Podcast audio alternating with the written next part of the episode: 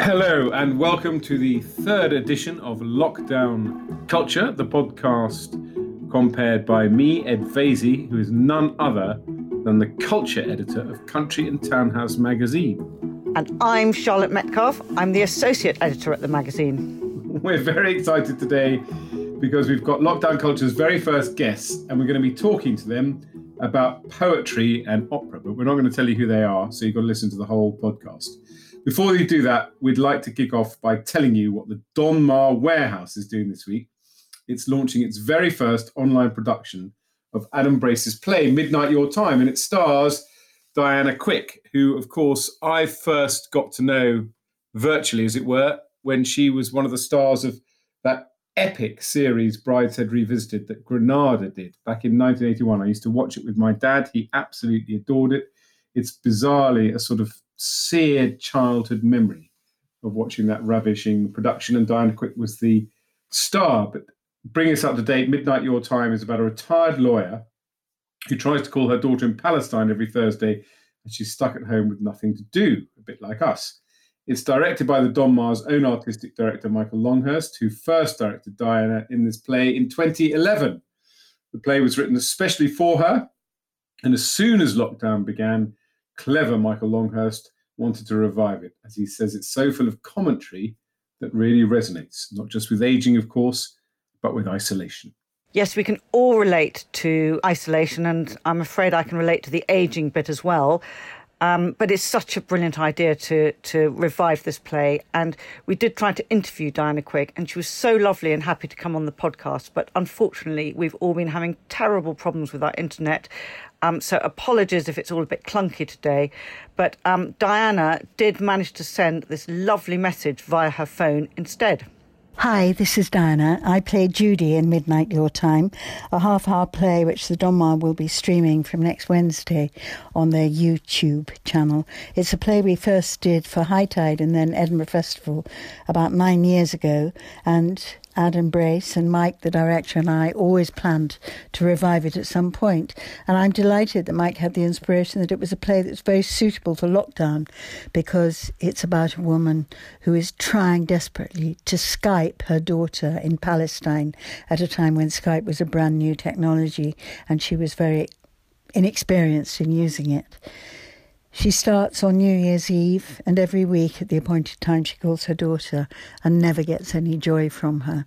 Um, and becomes more and more desperate, angry, self justifying, wry, and sometimes funny. We've had a lot of fun making it remotely, um, sending it down through Zoom conferences and QuickTime Player, and I very much hope you're going to enjoy listening to it too. Bye. Brilliant. That was wonderful, Diana Quick, avoiding the scrutiny questions from the culture editor of Country and Townhouse. But thank you for that lovely message. Midnight Your Time is going to stream live at 7.30 from uh, Wednesday uh, for a week on YouTube. So just uh, dial in Donmar Warehouse on your YouTube website and you will find it. So now Ed, who's the biggest music lover of the two of us, um, has discovered a fabulous new venture that um, the English National Opera is doing. Ed. Uh, yes, well, you're the literary one, Charlotte, and I'm the musical one. I wouldn't say I'm that musical, but I am a big fan of the English National Opera, which has had um, its ups and downs in the last few years. In fact, the Arts Council uh, cut its grant, but it's now got a new team at the helm. It's got a wonderful chairman called Harry Brünjes, who is a medical doctor who plays the piano. And it's got a wonderful chief executive called Stuart Murphy, who I got to know when he was the head of Sky Entertainment. And I'm delighted to say that Stuart is joining us on this podcast. Stuart, hello. Hello, hello, hello. How are you? Yeah, I'm good. Yeah, I'm in my son's room, and it's really nice to um, chat to you guys. Yeah. Well, that's fantastic. I'm in my daughter's room, so there's a sort of synergy going on there. I mean, Stuart, you and I got to know each other when you were head of Sky Entertainment. What's it like making the crossover between the world of glamorous telly and the world of even more glamorous opera? um, blimey, what's it like? Well, I'm 48, so you kind of, I think you get out of the habit of learning new things professionally. Um, and in some ways, I think the higher up you go, the more your world, in some ways, gets narrower. So I'd, I'd slightly fallen out of love with TV and wanted somewhere new. I love opera anyway. Um, there were more similarities than people expect there to be. So it's fundamentally about making the average person's evening 9 out of 10 instead of 6 out of 10, same as TV. Um, it's trying to stage the impossible. And if people suggest they're mediocre, it's trying to push them beyond where they're comfortable. So that's kind of similar. Um, also, it's um, an art, not a science. So, yeah, it's, it's actually really similar. I, I love opera and I love the company. There is loads I want to talk to you about, and we're going to talk about your driving very shortly. But I just want to cover a couple of other things. First of all, because I'm the chairman of something called Digital Theatre, which puts uh, plays online. It's mainly aimed at universities, colleges, and schools. But I'd love to know, particularly, obviously, in this time when everyone is having to do everything online. In fact, it's the whole premise behind this podcast. What do you think it's like to watch an opera on your laptop or your oh, iPad? Good question. Good question. you should be an interviewer. Um, it's a million dollar question. I mean, you know, the um, I saw uh, ages ago. There's a radio show called Blue Jam that was really funny. It was on Radio One, Chris Morris. And when I ran BBC Three, I wanted to just run the radio show on the TV. Um, uh, and in filming opera and seeing opera over digital is a similar mix of media, I think. So it's filming something that's basically made for stage. And as a result, I think it loses lots. So the makeup, for instance, um, on stage is slapped on so that people can see it from 200 meters away at the back of the balcony. Whereas on TV in HD or Ultra HD, it needs to be so delicately de- delicately done. And so it's for me, it's one of the reasons why opera can feel slightly grotesque or panto when it's filmed for for TV. I think the other thing as well is if you're a real music expert, sitting in an auditorium and feeling the vibrations in your body of a massive orchestra and an incredible tenor is something else. All that said, having opera over the airwaves to people while they're holed up at the moment can only be a good thing. To be blunt with you, and I think it's best to be blunt on these podcasts, I've always found the world of classical music to be quite insular, quite self referential, and particularly when you're hanging around opera buffs who know it's like hanging around a football fanatic. They know absolutely every singer, uh, and so on. It, it, feels very exclusive and hard to break in unless you're an absolute fanatic. But you know, I, I re- totally recognise what you're saying, Ed. Um, that you know, lots of people think you you need a certain knowledge base to enjoy opera.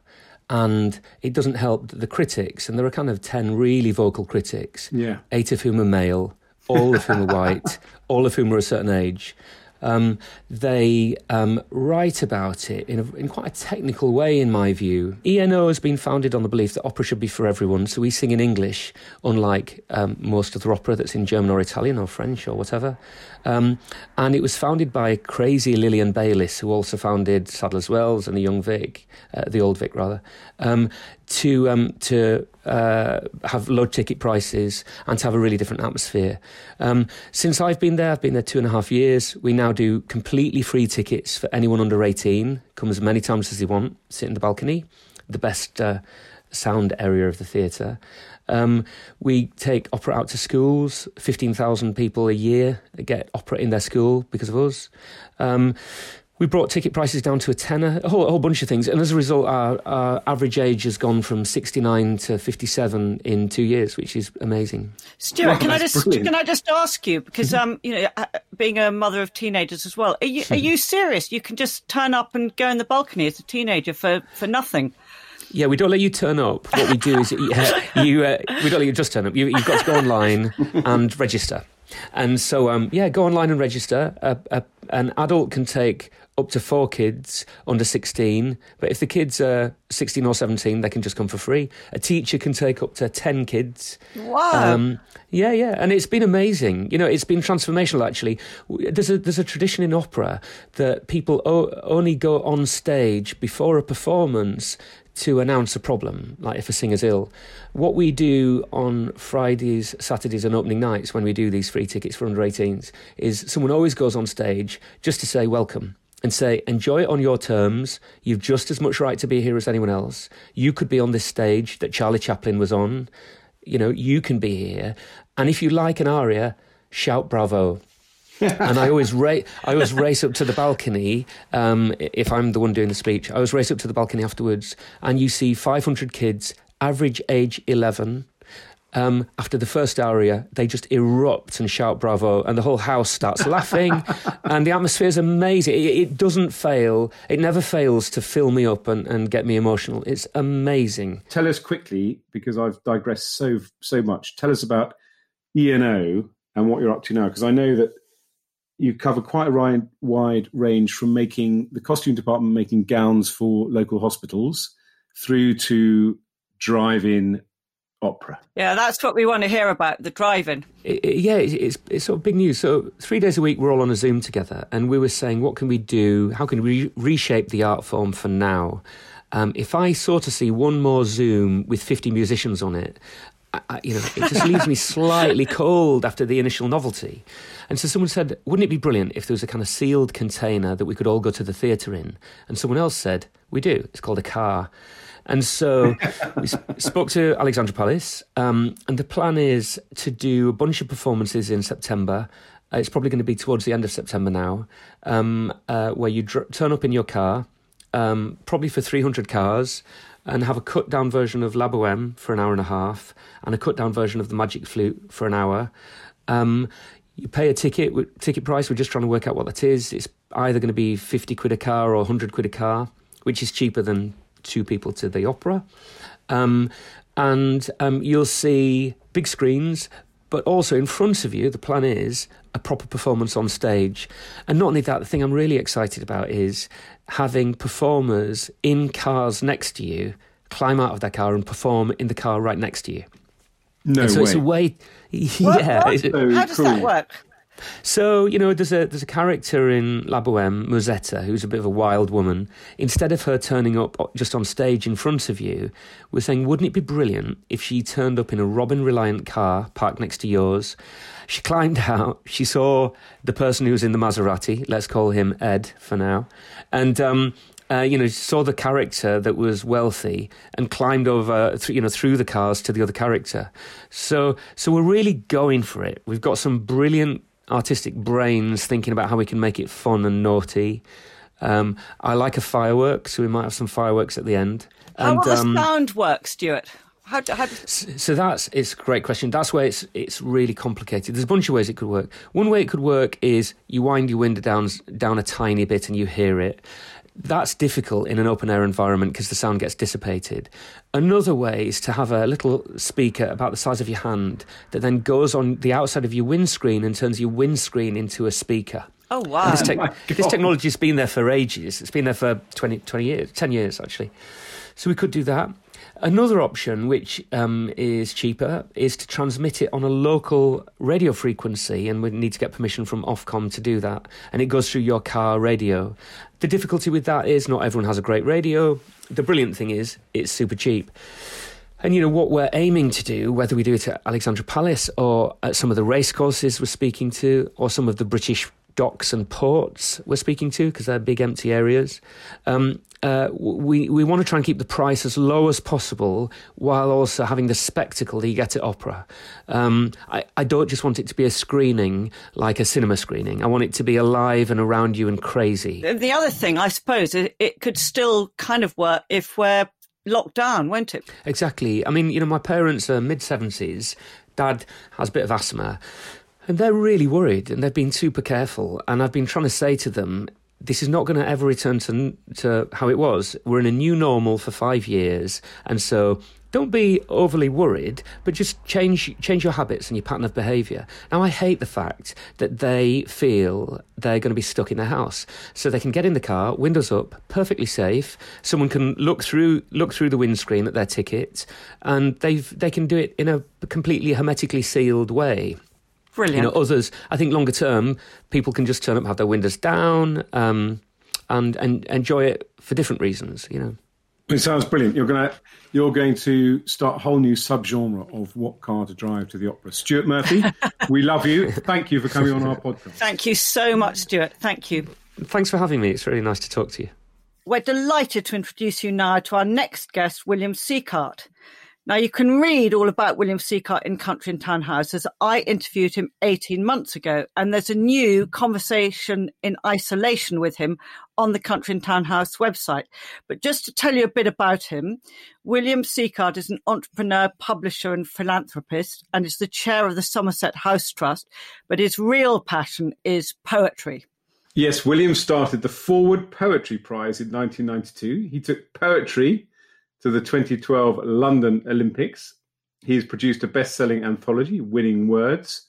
Uh, he's also had the good sense to put me on the board of the Documentary Society, which he's on the board of. And uh, I remember from those meetings that William starts every meeting, well, the meetings he can be, uh, he turns up to with a poem. He's missed a few. I'm, I'm assiduous in my attendance, obviously. Uh, but we're here to talk about poetry pharmacy, another brilliant idea from the fertile mind of William Sieghart. It all happened by mistake, which has made it a delightful journey. Um, uh, uh, the um, organizer of the Port Eliot Festival that year was a friend of mine called Jenny Dyson. And she said to me, I, I want to invite you down to talk to Rosie Boycott about poetry, but you're always sending me poems to help me in difficult times. And she'd lost her father and her marriage had broken up. And she said to me, I'm setting you up in a tent after your talk and I'm going to tell everyone that that you'll be prepared to listen to their problems and do a poetry pharmacy. And guess what? I've designed and printed you a prescription pad.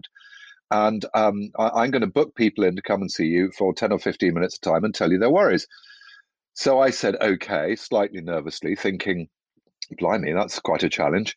And she said, bring down to Cornwall photocopies of every poem you think might help someone, and you can give them to them. So I thought I'd do this for an hour as a sort of gimmick. But five hours later, with a very full bladder, uh, I snuck out the back of the tent, and um, there was still a long queue of, of people waiting to see me. And what's more, the blackboard where you could book your appointment had been extended to the rest of the weekend. And that's how the poetry pharmacy began. No. And how many of them have you done since, roughly, do you think? Somewhere between one and 2,000. Um, no. I've slightly lost touch. Yes, um, it's all my fault. It's all Ed's fault, really, because when he was the Minister of Art, he, he, he asked me to do a review of the future of the public library network and not wanting to be a kind of government inspector turning up in a suit at every library.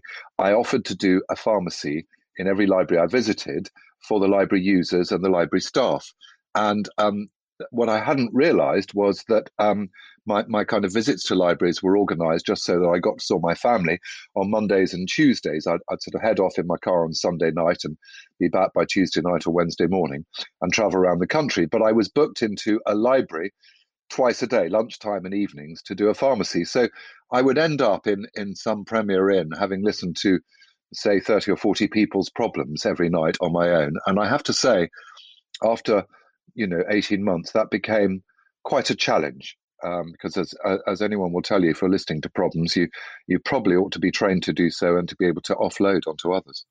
I've forgotten you did the uh, library review uh, for me. It was, an amazing piece of work. And um, oh, you probably you. visited more public libraries uh, than anyone in in england but it's fantastic. But the other thing about what you did with the poetry pharmacy is you also heralded uh, what may be a change in the relationship between sort of arts and health, because uh, I think it's incredibly important that people can use the arts, particularly for issues like mental health or loneliness. And in fact, Matt Hancock, who's now the health secretary, obviously very prominent because of coronavirus now, but he went from the Department of Culture to the Department of Health, and he did unlock at last the Department of Health to actually engage with the arts as a way of using the arts as therapy, if you like. William, you must be feeling very, very vindicated because have it is extraordinary how poetry has become such a solace for so many people in in isolation because you, you you found a lot of people picking up poetry and copies of poetry pharmacy haven't you? Uh, yes but also that you know i'm sure you've noticed this too. The airwaves the, the, the social media is flooded with poetry people reading poems people sharing poems. And it goes back to um, what I've been um, uh, trying to get across to the world, which is that I think that the canon of poetry has become a kind of secular liturgy. We don't commune in a religious way in the way we used to, but people are sharing this sense of soulful inspiration, uh, and uh, the, help perhaps that um, liturgies give people through poetry um, across social media. And um, it's really exciting. Poetry books have got have sold up, got up about fifty percent in their sales in the last two or three years, and that's really thanks to social media spreading poetry around. That's wonderful. And um, I gather you've got some very very high profile followers now, William. Well, well, I, have become a follower of someone rather high profile. Um, as I said to you before we started, I'm, I'm slightly Stone Age digitally, but um, I'm delighted that um, I've been approached by a wonderful actress called Emilia Clarke, who, for those listeners who don't know who she is, um, which will be few, she's the lead actress in Game of Thrones. And one of her great passions is poetry. Poor thing, she had not one, but two aneurysms. Uh, brain aneurysms, and has really, you know, had to battle to cope with um, uh, restoring her, her, you know, her, her, mental and her physical well-being as a result. And one of the things she turned to was poetry, and particularly the poetry pharmacy. And she's very kindly started a, a sort of lockdown initiative of sharing some of the poems and the prescriptions on her Instagram's site to her followers around the world. And, um, you know, I feel very honored to have been chosen. So, William, I gather that Idris Elba has uh, read one of these poems on her yes, Instagram. Charlotte, it's on the Instagram post. That's what I just said. I'm glad to hear, Charlotte, that, yeah, that you are firmly in 20th century like me when it comes to this. But yes, he has, and um, I think that um, m- uh, quite a few more people will be will be joining um, uh, Idris in doing that over the next um, uh, few weeks. So c- keep an eye on Emilia underscore Clarke with an e, and uh, you'll be able to follow it. And what did what poem did Idris read? Idris read a Kate Tempest poem. Oh, I love Kate Tempest. Powerful. I love Kate Tempest. But doesn't it go on for hours and hours then? No, it's a short Ooh. one. All my poems are short because you know the pharmacy. It, it has to be short. If you have a long poem, it's quite hard to see. The key about poetry, the reason why people love the pharmacy, I think, is that we all have these difficult feelings. You know, I don't believe that mental illness is is you know in the gift of a few. I think we all have mental illness issues, just like we have physical illness issues. And what's so remarkable is when you come across a poem which give, which which effectively frames how you're feeling, expressed considerably more elegantly than you can express yourself. You feel a sense of complicity. You feel understood. You're not alone. You're not mad. Well, in the current situation where we're all feeling alone and a bit mad, that's why a poem can be so helpful. Well, William, do you think, just to round off, you could come up with one for somebody who's completely isolated on their own, maybe not even with any outside space, and is feeling pretty miserable about lockdown? What what would be the poem you choose for that? I'd like to choose a poem which is my prescription for anxiety because we're living very much in an age of anxiety. It's something that we're all experiencing. And it's a wonderful poem by Wendell Berry, uh, who's an American poet, and it's called The Peace of Wild Things. When despair for the world grows in me, and I wake in the night at the least sound, in fear of what my life and children's lives may be, I go and lie down where the wood drake rests in his beauty on the water, and the great heron feeds. I come into the peace of wild things who do not tax their lives with forethought of grief. I come into the presence of still water, and I feel above me the day blind stars waiting with their light. And for a time, I rest in the grace of the world and am free. I really hope Emilia Clarke lets you do an Instagram. Oh, that's a beautiful video. poem. That was wonderful. Thank you so much. Lovely to talk to you both. So we're delighted to have had our first guest. We really hope you enjoyed the interviews. And now, to wrap things up, I think we're going to talk a little bit about art. I wanted to mention a couple of things. First of all, I got my VIP invitation, so no one else may have received it, but I have received a VIP invitation to the virtual Frieze Art Fest. Swanky, swanky. And uh, Frieze, as you know, is the premier contemporary art fair. Started in London, now in New York and LA for really super cool people like me. Charlotte's never been. Yes, and, I uh, have been to Frieze. They've helpfully. Have you? How did you? You must have paid to go, surely. No, I oh was my. invited. Thank you very much, Ed. Oh, I had heard it's got a bit down market. But it's aimed at a specific demographic. It does it, it does helpful things like list the top prints available for under twenty five thousand dollars, which is slightly out of my budget. But what is in budget uh, is the London Original Print Fair. Normally takes place at the at the Royal Academy every year, but obviously that's been cancelled. It's been savvy and it's gone online. They've done it really well. You can browse the individual dealers' stalls. It's lovely laid out. It's easy to navigate. If you're new to the world of prints, there's plenty of good curated information.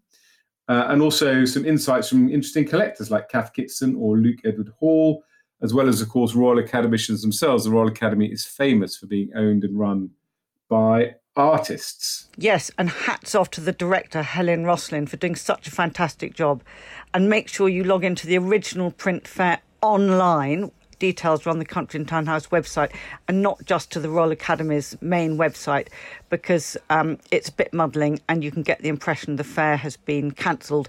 It very much has not. It's going strong but online and it runs until May the 31st. I want to also talk about I want to talk about alcohol because the other thing that's been uh, brought to our attention is the fabulous initiative by the wonderful Frick Collection in New York. So every Friday at five o'clock, which I assume is five o'clock New York time and 10 o'clock UK time, it hosts a cocktail with a curator on YouTube for happy hour. I think this is an absolutely brilliant idea. I think Tate and V&A, all these guys should shamelessly steal this idea. It's brilliant. So the curator turns up, they give you a recipe for a fantastic cocktail, which is brilliant. And then you spend 10 minutes or so with your cocktail being told about a wonderful painting. They also give you, by the way, a recipe for a mocktail so you can bring your precocious children to this amazing seminar. And they've looked at a Constable, a Van Dyck, a Rembrandt, a Turner, and also a Bellini, which I gather is also a cocktail. So that's great. It's a fantastic way of looking at their collection, isn't it, Charlotte? It is a great way of looking at their collection, which is fabulous. And the Frick's one of my favourite, favourite museums as well. I've loved it ever since I went to live in New York when I was 17. And um, I'd like to thank two of our listeners um, for drawing that uh, cocktails with the curator to our attention, Lloyd Grossman and Melissa Knatchbull. Never heard of them. Who are they? Um, I think you have heard of uh, Lloyd Grossman, Ed. And sorry, but I couldn't resist a bit of a swank about um, a couple of our very illustrious listeners. And if you have any good ideas for us, please don't hesitate to email us on lockdownculture at countryandtownhouse.co.uk. Brilliant. Um, now, we are just going to quickly wind up. I, I gave you a false flag by saying we're ending with art. We're actually going to end with Netflix, as we pretty much do every week. And we want to talk about some of their latest shows. We're all Netflix addicts now. And first of all, we're going to talk about the Swedish production of Caliphate. Yes, I was absolutely on the edge of my seat. So, uh, Caliphate is a series about a young woman who runs off to Raqqa with a jihadi and gets stranded there with her baby. She's absolutely desperate to get home, of course, and she manages, um, putting herself in great danger, to get hold of a phone and get in touch with a young woman um, that she'd been at school with or via her old school, who's now in the Swedish police, and the plot unfolds from there. And as we know from the bridge and the killing, the Scandinavians do anything dark and gripping absolutely brilliantly. So I can't recommend that enough if you're in the mood for something rather gruesome and gripping and scary. But if you're in another mood altogether for some sheer delicious joy and utter fluffy and beautifully written delight, please, please watch Call My Agent on Netflix. That's the mood I'm in. I've seen all three series and I can't wait for another one to come out. It's set in a theatrical talent agency in Paris. It's got a wonderful cast of characters and appearances by all sorts of real life people like Isabella Adjani, Beatrice Dunn, Isabelle Huppert. And they all sportingly play themselves as impossible and difficult and complicated prima donnas.